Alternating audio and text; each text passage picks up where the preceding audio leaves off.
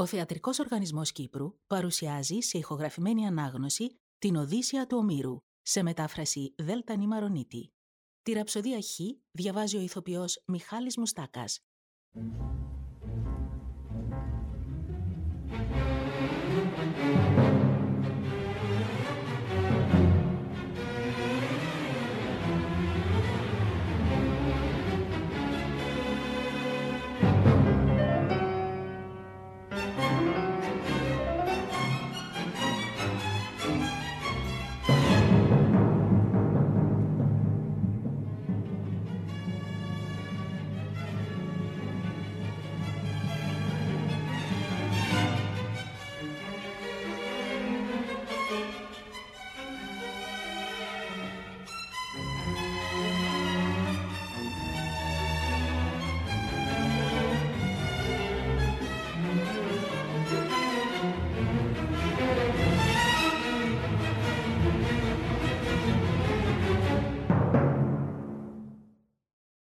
Μνηστήρων φόνος Οπότε ο Οδυσσέας γυμνώθηκε. Ταράκι πέταξε. Πήδηξε πάνω στο πλατή κατόφλι πολυμήχανος. Στα χέρια του κρατώντας δοξάρι και φαρέτρα γεμάτη βέλη. Μπροστά στα πόδια του αδειάζει τις γοργές αΐτες. Ύστερα γύρισε και λέει στους μνηστήρες. Τέλος με αυτό το ατέλεστο για σας αγώνισμα. Τώρα θα βάλω στόχο δεύτερο που δεν τον έφτασε ποτέ άνθρωπος άλλος. Αν έχω τύχει και πετύχω, αν ο Απόλλωνας μου δώσει τέτοια δόξα. Είπε και την πικρή σαΐτα σημαδεύοντας, τη ρίχνεις στον Αντίνο πάνω. Την ώρα που άπλωνε το χέρι του να πιάσει την ωραία κούπα. Μαλαματένια, λαμπερή. Μέσα στα χέρια του την έπαιζε. Έτοιμος πια να πιει κρασί δεν πήγε ο νους του ούτε στιγμή στο φωνικό του θάνατο. Αλλά και ποιος να φανταστεί, ανάμεσα σε τόσους ομοτράπεζους, πως ένας με πολλούς, ας είχε και μεγάλη δύναμη, θα συντελούσε το κακό τους τέλος, τη μαύρη μοίρα τους. Κι όμως, ο Οδυσσέας σημαδεύοντας, τον βρήκε με το βέλος στο λαιμό. Πέρασε αντίκριο χαλό στο μαλακό του σβέρκο και εκείνος χτυπημένος έγειρε. Του ξέφυγε η κούπα από το χέρι και ευθύς από τα ρουθούνια ναύλισε παχύ ριάκι αίμα ανθρώπινο. Κλώτσισε αυτόματα μακριά του το τραπέζι και χύθηκαν όλα τα φαγητά στο πάτωμα, ψωμιά ανάκατα με κρέατα ψημένα. Τότε στην αίθουσα μηνυστήρες βοή μεγάλη σήκωσαν, βλέποντας τον Αντίνο να πέφτει σκοτωμένος. Αλλοπαρμένοι από τη θέση τους πετάχτηκαν, στριφογυρίζοντας την κάμαρη, κοιτάζοντας με μάτια ορθάνικτα τριγύρω, τους καλοχτισμένους τείχους. Αλλά δεν είδαν κάπου ένα σκουτάρι ή κάποιο δόρυ άλκημο και έτσι με χολωμένα λόγια πήραν τον Οδυσσέα να βρίζουν. Ξένε, σφάλμα βαρύ που διάλεξες ανθρώπους να το ξεύσεις, αλλά το κόλπο σου δεν θα πετύχει δεύτερη φορά. Τώρα σου μέλεται αναπόφευκτος χαμός δικό σου, γιατί θανάτωσες τον πρώτο και καλύτερο από τα παλικάρια της Ιθάκης. Σίγουρα θα σε φάν και εσένα εδώ οι γήπες. Έτσι παράλογα μιλούσαν, γιατί φαντάστηκαν πως άθελά του Οδυσσέας τον σκότωσε. Μωροί, που δεν κατάλαβαν πως πάνω στο κεφάλι τους κρεμόταν κιόλας σε όλους η θηλιά του ολέθρου. Ο Οδυσσέας όμως πολυμήχανος, λοξά τους κοίταξε και άγρια τους αντιμίλησε. Σκυλιά, που λέγατε δεν θα γυρίσω πια στον τόπο μου μετά τη τρία στον πόλεμο. Γι' αυτό ρημάζεται στο μεταξύ το βιός μου Βάναυσα σέρνετε γυναίκες ζούλες στο κρεβάτι σας. Παντρολογήματα γυρεύετε. Ενώ ακόμα ζω με τη δική μου τη γυναίκα. Δεν φοβηθήκατε καν τους Θεούς που τον πλατή ουρανό κατέχουν. Μήτε και τον ανθρώπο τη μελλοντική δίκη εκδίκηση. Μα τώρα κρέμε τη θηλιά του ολέθρου πάνω στο κεφάλι σας.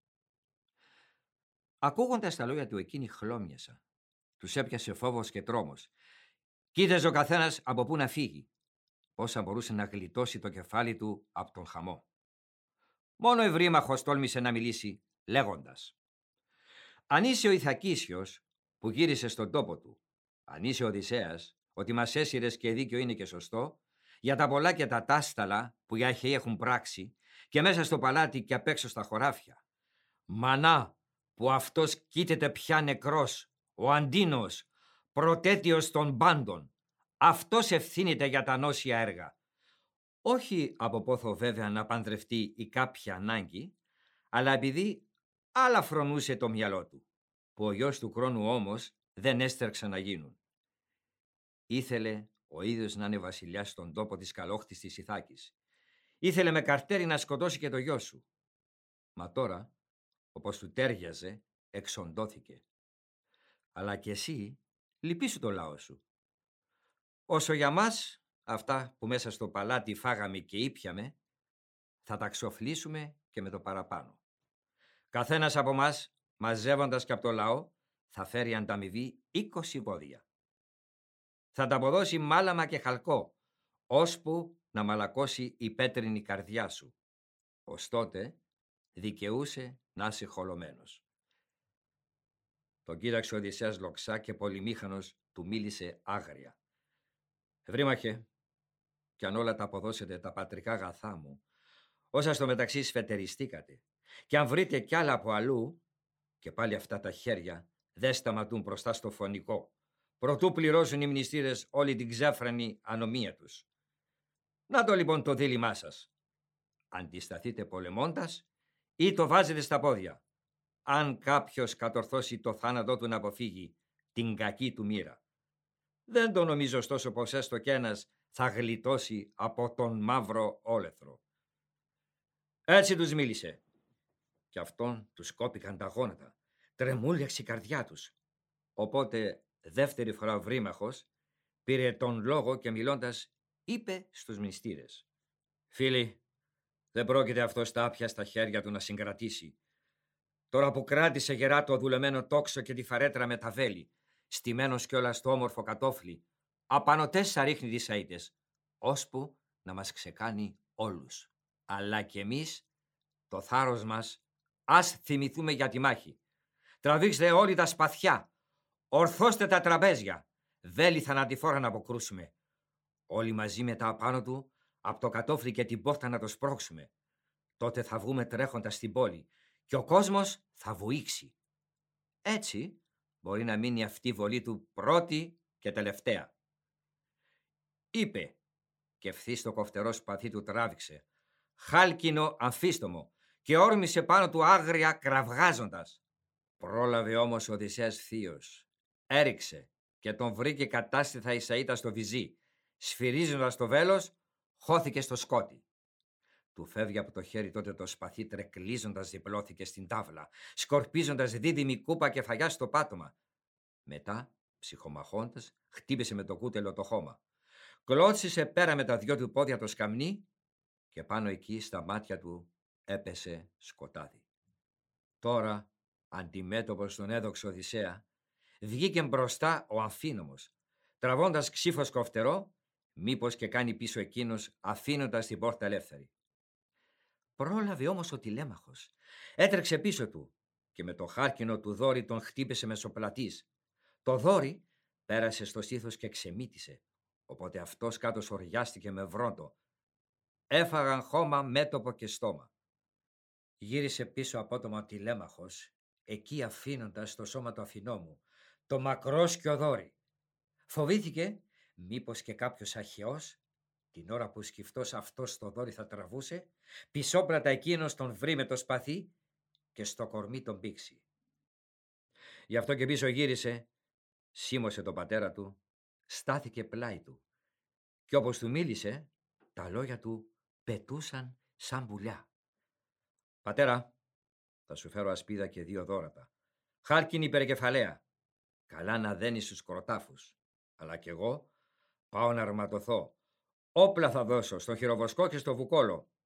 Είναι πιο φρόνιμο όλοι να αρματωθούμε. Ανταποκρίθηκε στο λόγο του Οδυσσέας πολύγνωμος. Τρέξε όσο μπορείς πιο γρήγορα προτού μου λείψουν οι σαΐτες και τότε αυτοί με ξεκουνήσουν από την πόρτα όταν θα μείνω μόνος.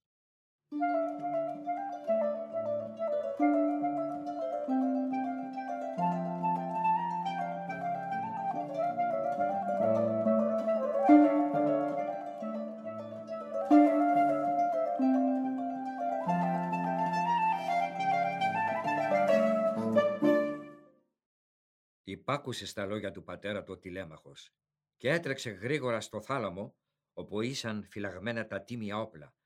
Σήκωσε τέσσερις ασπίδες, διπλάσια δόρατα, τέσσερις περκεφαλαίες μαλογίσια φούντα. Και έτσι όπως ήταν φορτωμένος, έφτασε πάλι πλάι στον πατέρα του. Πρώτος, ο γιος τη χάρκινη αρματοσιά φορεί. Συνάμα έβαλαν και οι δυο πιστοί του δούλοι τα δικά τους όπλα, καλά και ωραία. Ένοπλοι πια οι τρεις, στον Οδυσσέα πλάι στέκονται, πανούργο και γενναίο πολεμιστή. Εκείνος, όσο του περίσευαν τα βέλη στον αγώνα του, σημάδευε και σκότωνε έναν προς ένα τους μνηστήρες μέσα στο παλάτι. Και αυτοί να πέφτουν σκοτωμένοι σοριδών. Όταν όμως το ξέβοντας του τέλειωσαν τα βέλη, ακούμπησε το τόξο του στο παραστάτη. Έγειρε αυτό στον τοίχο αντίκρι, μέσα στο ακλόνητο παλάτι, λάμποντας το φως. Μετά στους ώμους πέρασε σάκος τετράδιπλο. Φόρεσε στο περήφανο κεφάλι περικεφαλαία με αλογίσια ουρά, που η φούντα της στην κορυφή ανεμίζοντας φοβέριζε. Τέλος, τα δυο του χέρια πιάνει δώρα τα άλκημα με μύτη από χαλκό. Ψηλά προς το καλοχτισμένο τοίχο, πάνω από το κατόφλι του παρασάλευτο μεγάρου, έστεκε κάποιο παραπόρτι με σανιδόφυλλα συναρμοσμένα, που έβγαζε σε διάδρομο ακρί. Σε αυτή την πόρτα, ο Οδυσσέας πρόσταξε να έχει το νου του ο πιστός χειροβοσκός στημένος πλάι της. Ήταν το μόνο πέρασμα. Την ίδια ώρα, ωστόσο, ο Αγέλαος φώναξε γύρω του να τον ακούσουν όλοι. Φίλοι, κάποιος λοιπόν δεν θα μπορούσε να ανεβεί στο παραπόρτι, φωνή να βγάλει στο λαό, για να βουήξει αυτό στιγμή ο τόπος; Τότε κι αυτός στερνή φορά θα μας ετόξευε. Μίλησε όμως ο γιδοβοσκός Μελάνθιος, του είπε «Άρχοντα Αγέλαε, όχι, αυτό δεν γίνεται. Στέκουν οι πόρτες, αυτές που βγάζουν στην αυλή τόσο κοντά και κάνουν δύσκολο το πέρασμά μας από το μακρύ διάδρομο. Ένας μονάχα φτάνει η καρδιά του να το λέει, μόνος του θα μπορούσε όλους εμάς να μας κρατήσει πίσω. Αλλά το νου σας. Θα φέρω εγώ όπλα να αρματωθείτε, από τη μέσα κάμαρη. Εκεί φαντάζομαι και πού αλλού θα έχουν μαζέψει και έκρυψαν τα άρματα του πολέμου ο Οδυσσέας και ο καμαρωτός του γιος. Είπε ο γιδοβοσκός Μελάνθιος και ευθύς ανέβαινε περνώντας από ανάμεσα στο Οδυσσέα τι κάμαρες, από όπου τράβηξε σκουτάρια δώδεκα.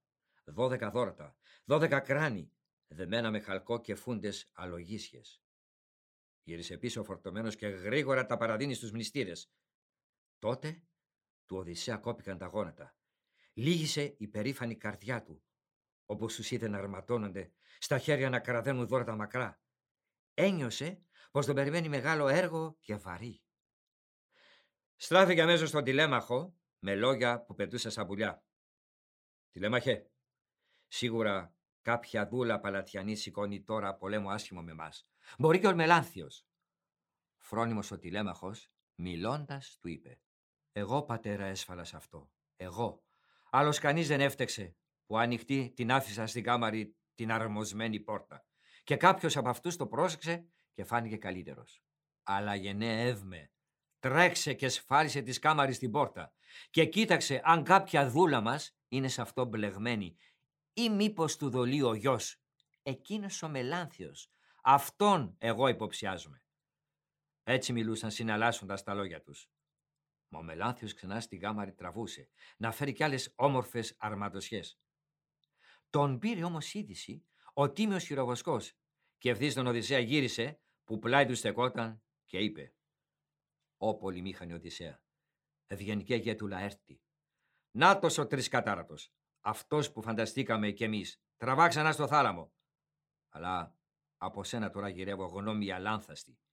Ή μόνος μου να τον σκοτώσω, αν περισσέψει η δύναμή μου, ή να το φέρω εδώ μπροστά σου, για να πληρώσει τόσα εγκλήματα όσα δυσοδομούσε μέσα στο παλάτι σου. Ο Οδυσσέας Πολύγνωμος αμέσως αποκρίθηκε. Εγώ και ο τηλέμαχος μπορούμε σίγουρα να τους κρατήσουμε εδώ τους αλαζονικούς μνηστήρες. Μόλο που τόσο θέλουν να ξεφύγουν. Οι δυο σας όμως πέφτοντας πάνω σε αυτό τον άθλιο, στρίψτε τα πόδια και τα χέρια του. Πετάξτε το στην κάμαρη με μια σανίδα δέστε τον πιστάγκονα. Με μια πλεχτή τριχιά τον περιζώνετε μετά. Τραβάτε από την άκρη το σχοινί και τον κρεμάτε στην ψηλή κολόνα. Να φτάσει ως τα δοκάρια. Εκεί, μετέρος και ζωντανός, αργά αργά να δοκιμάσει το μαρτύριό του. Αυτά τους είπε. Τον άκουσαν αυτοί και υπάκουσαν. Όρμησαν προς την κάμαρη. Μέσα το πετυχαίνουν, δίχως ο ίδιος να το πάρει είδηση. Έψαχνε ακόμα εκεί στο βάθος και άλλες αρματοσχές. Οπότε εκείνη τον περίμενα, στημένη και από τις δυο μεριές του παραστάτη. Και μόλις ο Μελάνθιος, ο γιδολάτης, πάτησε το κατόφλι, κρατώντας το ένα χέρι του φανταχτερή και ωραία περικεφαλαία και στο άλλο ένα σκουτάρι γέρικο και φαρδί στη σκόνη που κομμένο, κάποτε το φορούσε νιώσο ο Αντρέος Λαέρτης. Μα τώρα είχαν ξυλώσει στα λουριά οι ραφές. Οπότε ορμούν οι δυο τους και τον πιάνουν, από τα μαλλιά τον τράβηξαν. Κατάγαμα τον έριξαν. Και αυτός να βράζει από το κακό του. Μετά σφιχτά του δένουν δέσιμο που πονούσε χέρια και πόδια και του τα στρίβουν πίσω για καλά. Καθώς το πρόσαξε βασανισμένος ο Οδυσσέας και θείος, γιος του Λαέρτη.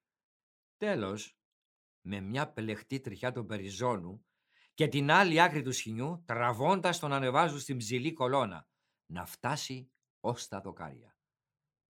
Και πάνω εκεί, καλέ μου έβμε χειροβοσκέ, χλεβάζοντας του φώναξες.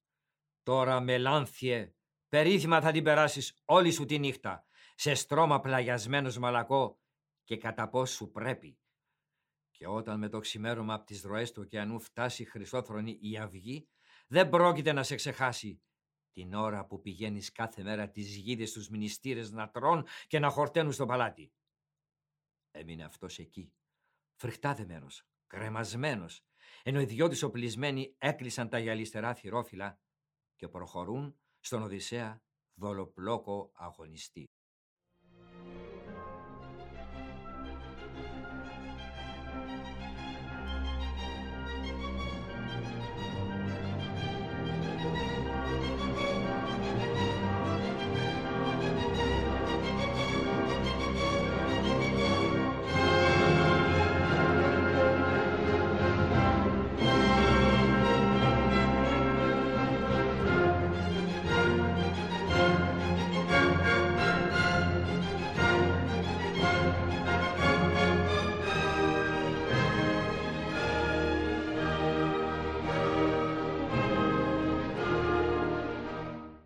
Στημένη αντίκρια πάνω στο κατόφλι τέσσερις, από το μένος του πολέμου φλογισμένοι και απέναντί τους οι πολλοί μνηστήρες μέσα στην αίθουσα, αυτοί και αντριωμένοι. Τότε φτάνει κοντά τους η Θεά Αθηνά, του Δία η θυγατέρα, με τη μορφή και τη φωνή του μέντορα. Την είδε και ένιωσε χαρά ο Οδυσσέας μέσα του. Μετά της μίλησε. «Μέντορ, σε αυτόν τον κίνδυνο πάρε το μέρος μου τον ακριβό θυμίσου φίλο σου, που τόσα έκαμα καλά για σένα. Είμαστε εξάλλου συνομήλικοι. Μιλώντας το φαντάστηκε πως ήταν μπρος του η Αθηνά, της μάχης σύμμαχος. Αλλά παντίκρι φώναζα μέσα στην αίθουσα όλοι οι μνηστήρες. Πρώτος ο Αγέλαος του Δαμαστόρου ο γιος, τον αποπήρε φοβερίζοντας. Μεντόρ, το νου σου, μη σε παρασύρει ο Οδυσσέας με τα λόγια του να συνταχθείς μαζί του, τους μνηστήρες πολεμώντας γιατί να ξέρεις την απόφασή μας που δεν θα μείνει ατέλεστη. Μόλις τους γιο γιο και πατέρα τους σκοτώσουμε, θα έρθει η σειρά σου να πεθάνεις. Και αυτά που σκέφτεσαι να κάνεις μέσα εδώ, με το κεφάλι σου θα τα πληρώσεις. Και όταν χαλάσουμε με το χαλκό τη δύναμή σας, όλο το βιό σου, ότι μέσα στο σπίτι σου κατέχεις και απ' έξω στους αγρούς, με το Οδυσσέα τα αγαθά θα πάμε μαζί. Και βέβαια δεν πρόκειται να αφήσουμε τους γιους σου ζωντανούς στο σπιτικό σου, μήτε τις κόρες και την τιμημένη σου γυναίκα να σεριανούς στους δρόμους της Ιθάκης. Έτσι της μίλησε και η Αθηνά χολώθηκε μέσα της κι άλλο. Στον Οδυσσέα όμως το θυμό της γύρισε και τον τζινούσε. Στάλα Οδυσσέα πια δεν σου μείνε απ' την παλιά σου ορμή και την αλκή σου. Σαν τότε που για χάρη της λευκόλενης Ελένης, φύτρας ευγενικής, χρόνους εννιά δίχως αναπαμό, τους τρώες πολεμώντας σε άγρια μάχη σκότωνες πολλούς πολεμιστές, ώσπου με τη δική σου έξυπνη βουλή αλώθηκε το κάστο του Πριάμου. Έπεσε η πόλη τους με τους μεγάλους δρόμους. Τώρα λοιπόν, γιατί και πώς φτασμένος πια στο σπίτι και στα πλούτη σου, μπρος στους μνηστήρες κλαψουρίζεις, σαν πως να σου έλειψε η αλκή; Έλα καλέ μου πλάι μου στάσου, κατόρθωμα να δεις, να μάθεις πως ο μέντορας του Αλκίμου ξέρει να ξεπληρώνει το καλό που του έκαναν και στους εχθρούς μπροστά. Έτσι, μιλώντας, δεν του χάριζε ολότελα την νίκη ακόμη. Μόνο δοκίμαζε πάλι και πάλι το σθένος τους και την αλκή του Οδυσσέα και του φημισμένου γιού του. Στο μεταξύ πετά ψηλά. Στο μαυρισμένο από το καπνό δοκάρι της στέγης του μεγάλου κάθισε και έμεινε εκεί, με χελιδόνι μοιάζοντας να βλέπει.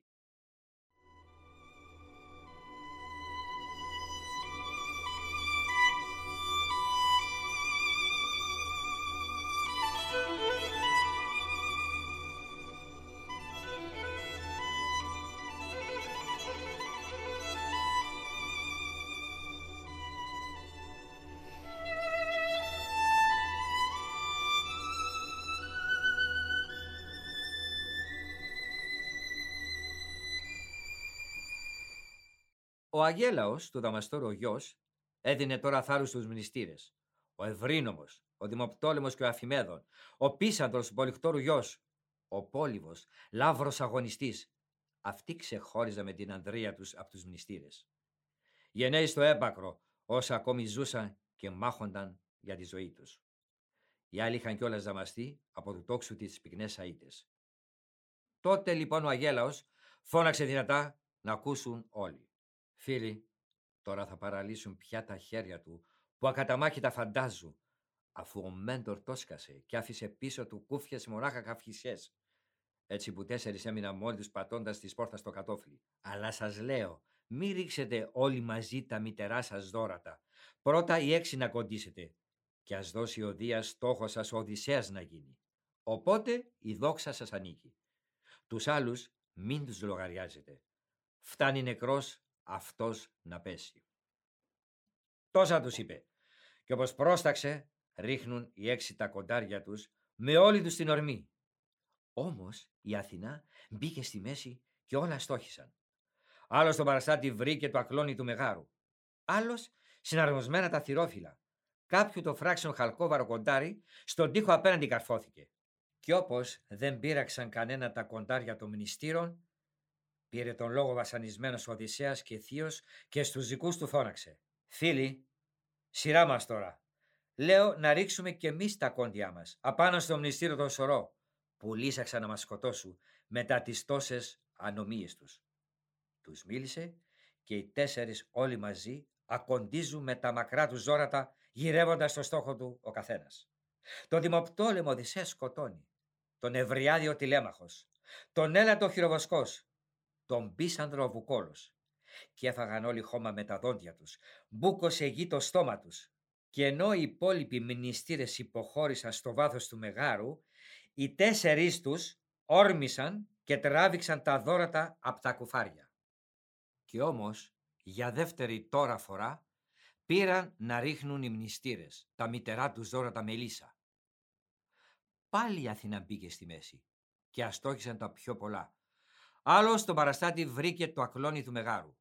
Άλλος, συναρμοσμένα τα θυρόφυλλα, κάποιου το φράξινο χαλκόβαρο κοντάρι απέναντι καρφώθηκε στον τοίχο. Μόλις που άγγιξε ο αφημέδον τον τηλέμαχο, ξόπετσα στου χεριού του τον καρπό και έγαδαρε λίγο χαλκό στο δέρμα. Τον εύμεο ο χτίσιπος το χάραξε και αυτός με το μακρύ του δόρυ ψηλά στον ώμο.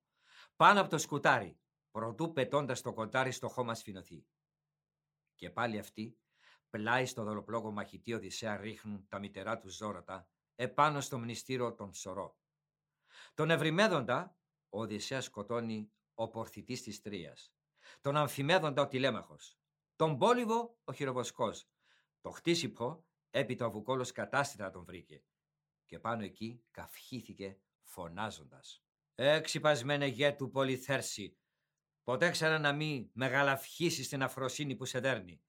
Μάθε να αφήνεις στους θεούς τον τελευταίο λόγο, αφού αυτοί κρατούν δύναμη περισσή. Και να το αντίδωρο για το ποδάρι του βοδιού που πέταξε στον θείο Οδυσσέα, όσο ακόμη ζητιανεύοντας γυρνούσε μέσα στο παλάτι του. Αυτά ξεστόμησε ο Βουκόλος ελικοκέρα των βοδιών.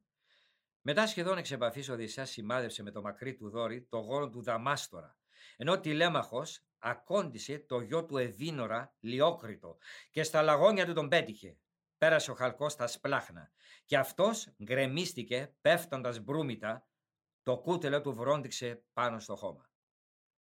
Την ίδια ώρα η Αθηνά, τη φωνική και τους βρωτούς στα σπίτια τη σηκώνει, ψηλά από τη στέγη.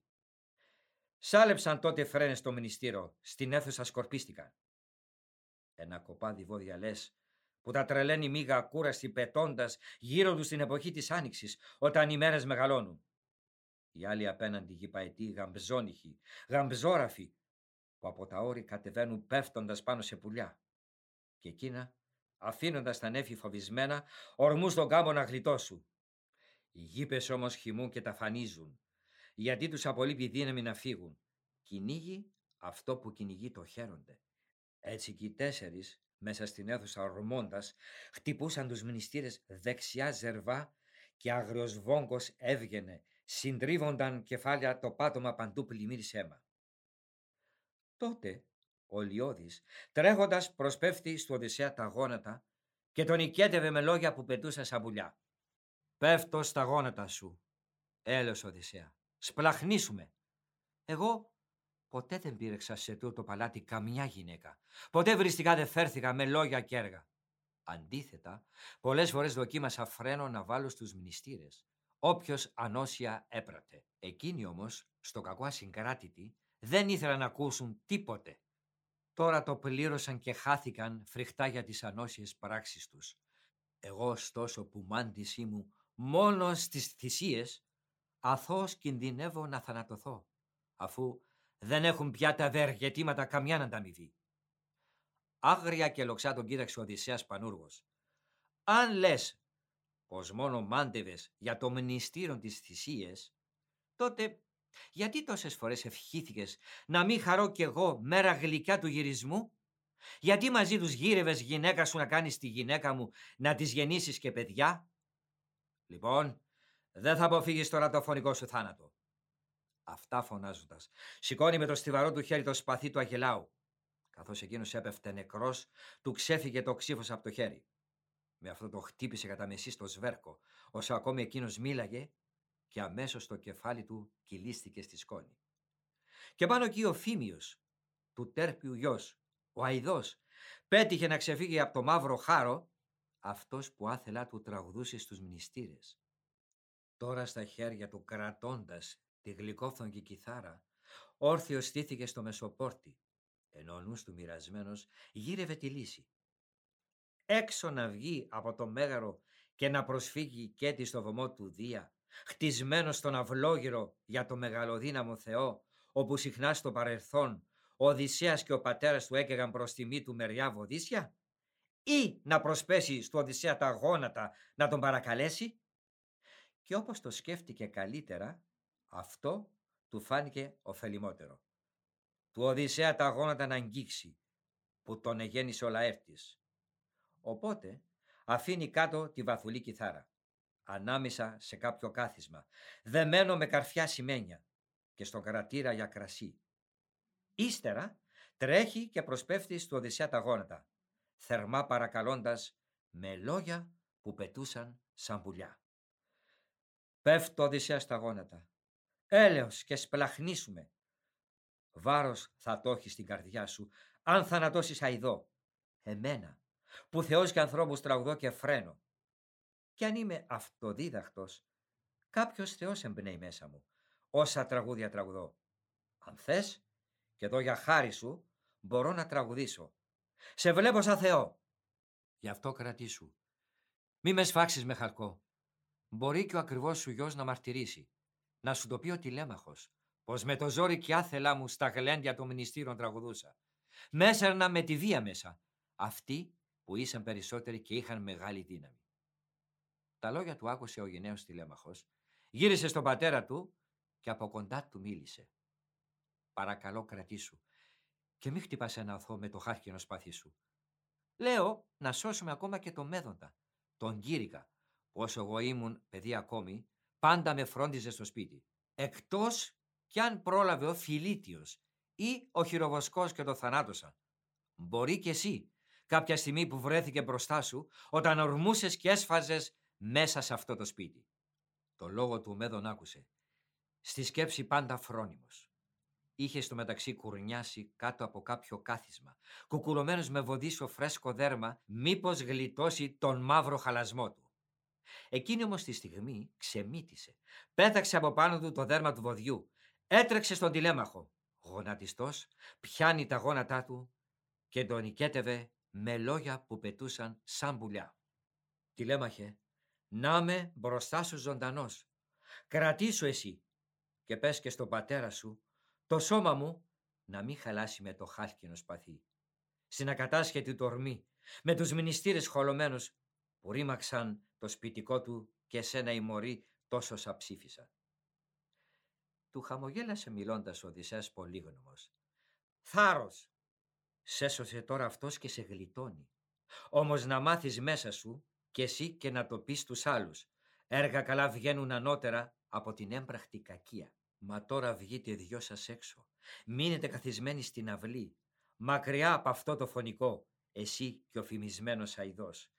Εμένα αφήστε με το χρέος μου να κάνω μέσα στο σπίτι μου. Τον άκουσαν και υπάκουσαν. Αμέσως βγήκαν έξω από την αίθουσα. Πήγαν και κάθισε πλάι στο βωμό του Δία. Μεγαλοδύναμο προστάτη. Ενώ το μάτι τους αλαφιασμένο, ολόγυρα κοιτούσε. Γιατί κρατούσε ακόμη ο φόβος του θανάτου.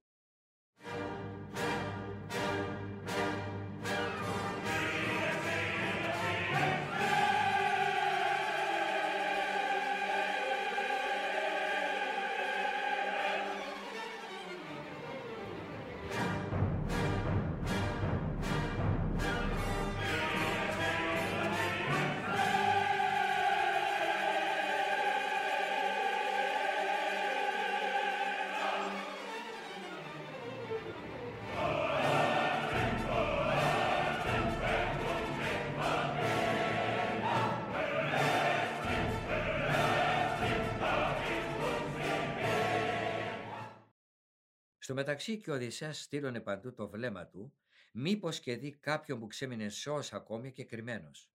Μήπως γλιτώσει από τον θάνατο. Τότε τους είδε όλους, πολλούς στο αίμα και στη σκόνη βουτυγμένους, κάτω πεσμένους. Ο σαν τα ψάρια που ψαράδες στα τραβού στο κύριο περιγιάλι με το πολύτρυπο του ζύχτη, έξω από την αφρισμένη θάλασσα και αυτά στην αμμουδιά χειμένα από τον πόθος Σπαρταρού για το θαλάσσιο κύμα ώσπου λαμπρός ο ήλιος πια τα θανατώνει. Όμοι με ψάρια και μνηστήρες, χήμα κι αυτοί, ένας πάνω στον άλλο σοριασμένοι. Τότε, πολύγνωμος στράφηκε στον τηλέμαχο Οδυσσέας, μιλώντας. «Τηλέμαχε, άμε και φώναξε την παραμάνα Ευρύκλια. Έχω ένα λόγο να της πω, που μέσα μου το συλλογίζομαι». Του μίλησε και αυτός υπάκουος στον πατέρα του τρέχοντας πήρε να χτυπά την πόρτα φωνάζοντας την παραμάνα Ευρύκλια. Έλα και μέσα πέρασε, γερόντισα πολύχρονη. Εσύ που επιστατείς στις άλλες ζούλες, γυναίκες που κυκλοφορούν στο σπιτικό μας. Διάσου, ο πατέρας μου σε θέλει. Που κάτι έχει να σου πει. Αυτά φωνάζοντας της μίλησε και ο λόγος του δεν πέταξε στα κούφια. Ανοίγει αμέσως τα θηρόφυλλα προς την καλοχτισμένη αίθουσα και προχωρούσε τώρα με τον τηλέμαχο οδηγό μπροστά της. Εκεί τον Οδυσσέα βλέπει ανάμεσα στα σκοτωμένα τους σκουφάρια, στο λίθρο βουτυγμένο και στο αίμα, σαν το λιοντάρι που σπαράζει ένα γελάδι σε κοπάδι που βοσκούσε και ύστερα φεύγει εμόφυρτο στα στήθη και στα δυο του μάγουλα, θέαμα, αποτρόπαιο, φρικτό. Παρόμοια, ο Οδυσσέας έσταζε όλο αίμα από τα πόδια του και πάνω από τα χέρια. Μόλις η παραμάνα αντίκρισε νεκρά τα σώματα να κολυμπού στο αίμα, πήγε να βγάλει ολολιγή βλέποντας το μεγάλο αυτό κατόρθωμα. Ο Οδυσσέας όμως τη σταμάτησε. Της έκοψε τη φόρα πριν ξεσπάσει. Και όπως της μίλησε, τα λόγια του πετούσαν σαν πουλιά. Κράτησε τη χαρά σου μέσα σου. Φυλάξου. Πιάσε τις κραυγές. Δεν είναι κιόλας όσιο μπροστά σε σκοτωμένους να καφιέσαι. Αυτούς τους δάμασε μοίρα Θεού. Τιμώρησε τα νόσια έργα τους, αφού δεν έδειχναν καμιά τιμή για τον συνάνθρωπό τους. Τον ταπεινό ή και τον πιο σπουδαίο, όποιος τους έπεφτε μπροστά. Γι' αυτό τους βρήκε θάνατος φρικτός, για τις φρικτές τους πράξεις. Τώρα ωστόσο μέτρα μου του παλατιού τις δούλες. Πόσες και ποιες μας δείχνουν περιφρόνηση, πόσες αθώες έμειναν. Αμέσως αποκρίθηκε πιστή τροφός η Ευρύκλια.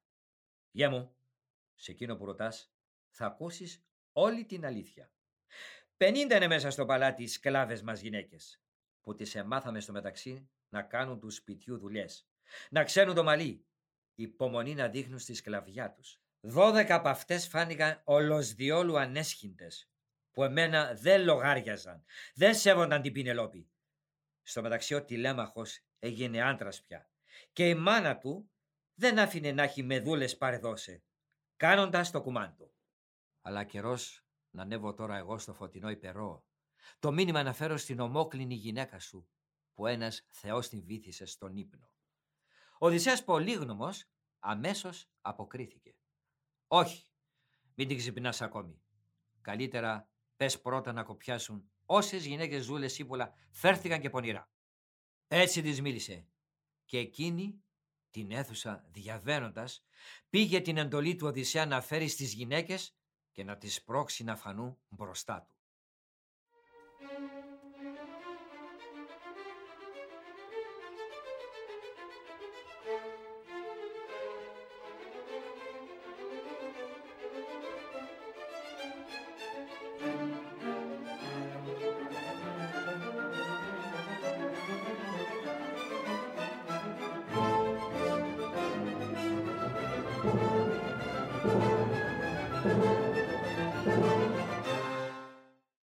Συνάμα τον τηλέμαχο κοντά του φώναξε μαζί με τον Βουκόλο και τον Χειροβοσκό. Και όπως τους μίλησε, σαν τα πουλιά τα λόγια του πετούσαν. Εμπρός λοιπόν, σύρετε έξω τα κουφάρια. Πείτε να δώσουν ένα χέρι και οι παραδουλεύτρες. Με τα θρόνους και τάβλες, με τα πολύτρυπα σφουγγάρια και νερό παστρέψετε.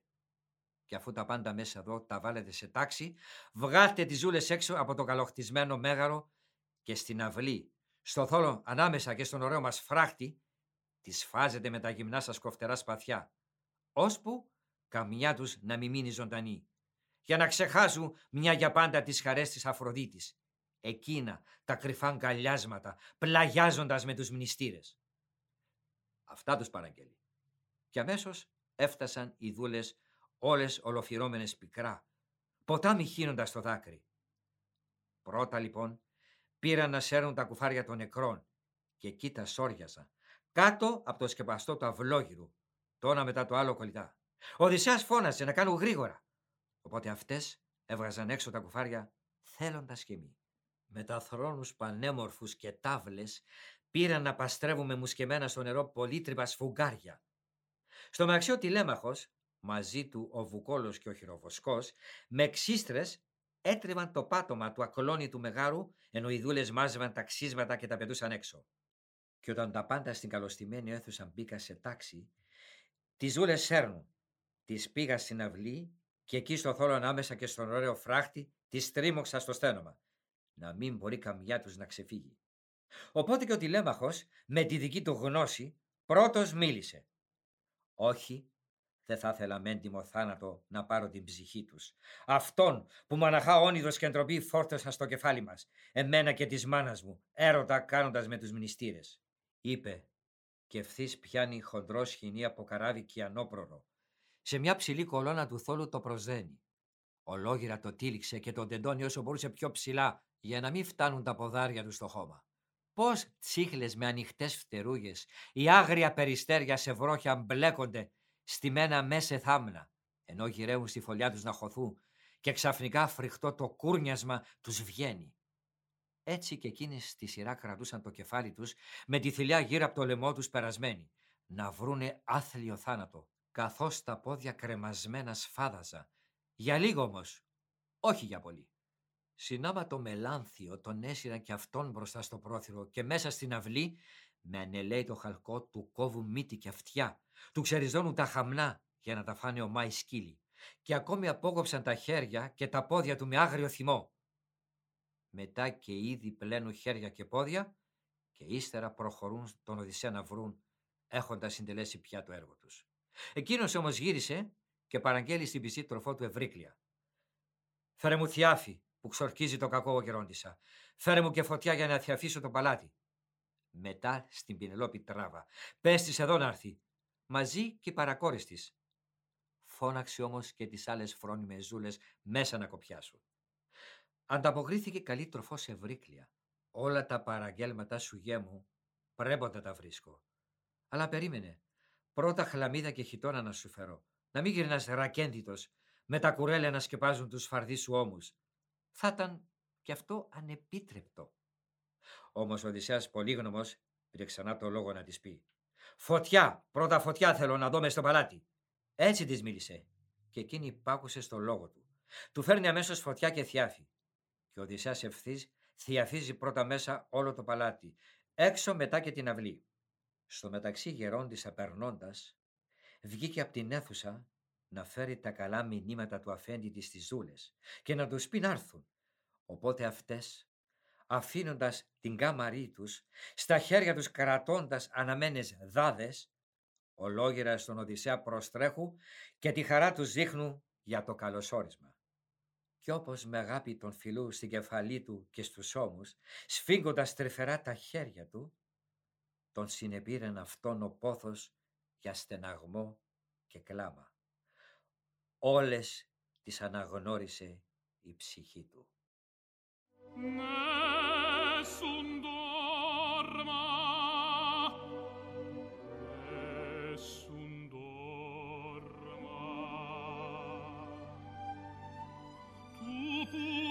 principessa nella tua fredda stanza.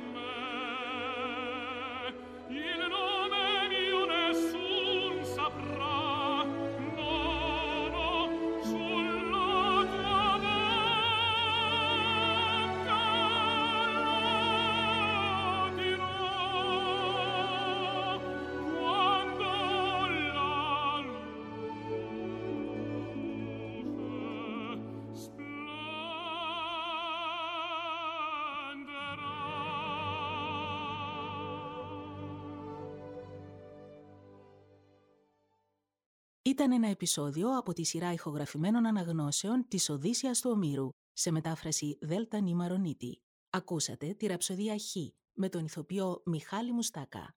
Μουσική επιμέλεια Μαριάννα Γαλίδη. Μια παραγωγή podcast του Θεατρικού Οργανισμού Κύπρου.